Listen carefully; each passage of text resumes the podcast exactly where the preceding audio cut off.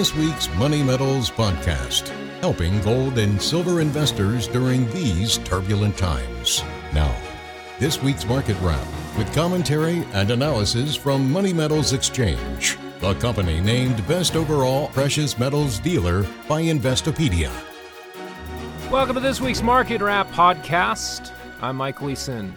As the Biden administration scrambles to try to contain inflation, or at least make a public relations show of it, precious metals investors are wondering how much longer gold and silver prices will remain contained.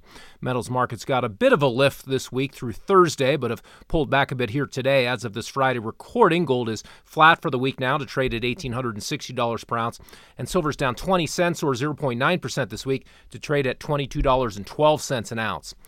Turning to the Platinum Group metals, Platinum is this week's standout performer with a robust 7.7% advance to come in at $1,039. And finally, Palladium prices are down 1.9% to trade at $2,039 per ounce. While precious metals are showing some signs of emerging strength here, they remain depressed compared to other raw materials.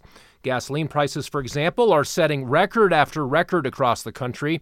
On Thursday, the national average hit $4.72 a gallon. In California, it's now over $6.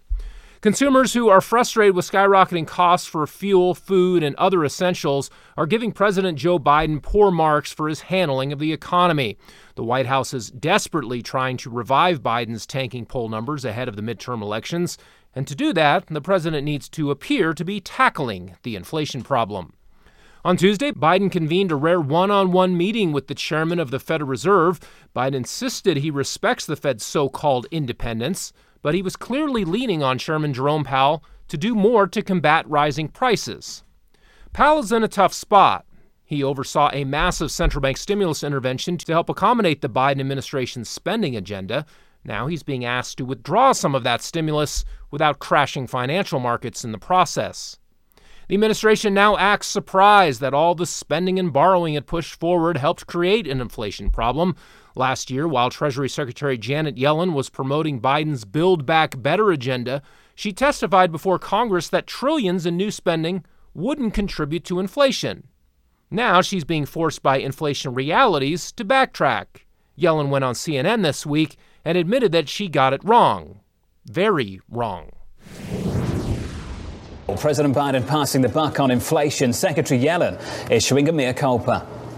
I was wrong then about um, the path that inflation um, would take. As I mentioned, there have been unanticipated and large shocks to the economy that have boosted uh, energy and food prices and um, supply bottlenecks that have affected our economy badly that I at the time didn't fully understand. Perhaps Yellen should have listened to former Treasury Secretary Larry Summers, a Democrat who served under Bill Clinton. Summers panned the Build Back Better agenda and warned that excessive fiscal stimulus would create the very inflation problem that we are now seeing play out. Of course, nobody has a crystal ball when it comes to the economy and markets. While some trends are largely predictable, others aren't. Black swan events such as pandemics, wars, terrorist attacks, and flash crashes can devastate an investment portfolio that is highly concentrated in a particular asset class. That's why broad diversification is key to navigating uncertain times. If there is one investment theme that is close to 100% certain to play out, it is that the US dollars in which all investments are denominated will continue to depreciate. It is the nature of fiat currency regimes that they produce inflation. That is their very purpose. Politicians and central banks don't want to be constrained by the strict limitations imposed by a hard money system. That is why they sneer at the suggestion that gold and silver could still function as money in a modern economy. Gold is antiquated, they say, but in reality, the fiat monetary regime is based on obsolete ideas that should have been relegated to the dustbin of history after the fall of the Soviet Union. The central planning mindset holds that purported experts need to be put in positions of power to do things like fix interest rates and intervene when markets or the economy get off track. But as we've seen, the central planners at the Treasury Department and Federal Reserve can't even accurately predict the outcomes of their own actions. Public confidence in government and the Federal Reserve is plummeting when it comes to their handling of the economy. That is one reason why demand for physical precious metals is growing. The U.S. Mint continues to struggle to keep up with buying volumes for its American Eagle gold and silver coins. Last month, the Mint sold 147,000 ounces of gold eagles. That was the biggest May tally since 2010. Overall, gold bullion sales are running four times higher than recent historical averages.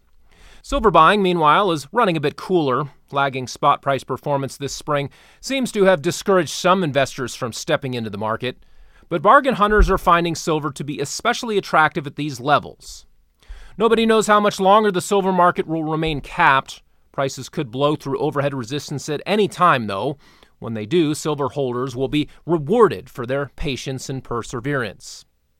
In other news, Tennessee Governor Bill Lee just signed legislation officially making the volunteer state the 42nd in the nation to remove sales tax from constitutional sound money.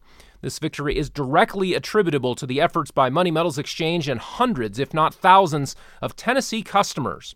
The grassroots pressure made the difference in getting sales tax repeal passed, according to House and Senate members who commented repeatedly about the groundswell of support they witnessed. Tennessee investors, savers, and small businesses can now acquire gold and silver, platinum and palladium bullion and coins without being slapped with taxes as high as 10%, depending on the purchaser's specific location. Money Metals and its Sound Money project chalked up two other wins this year Virginia and Alabama, building on big wins last year with the elimination of precious metals sales taxes in Ohio and Arkansas. Including Tennessee, 42 U.S. states now fully or partially exempt gold and silver from the sales taxes. That leaves just eight states and the District of Columbia as the jurisdictions that still harshly penalize citizens seeking to protect their savings against the serial devaluation of the Federal Reserve note. Well, that will do it for this week. Be sure to check back next Friday for our next weekly Market Wrap podcast. Until then, this has been Mike Gleason with Money Metals Exchange. Thanks for listening, and have a great weekend, everybody. Thank you for joining us for this week's Money Metals podcast. Be sure to come back next week.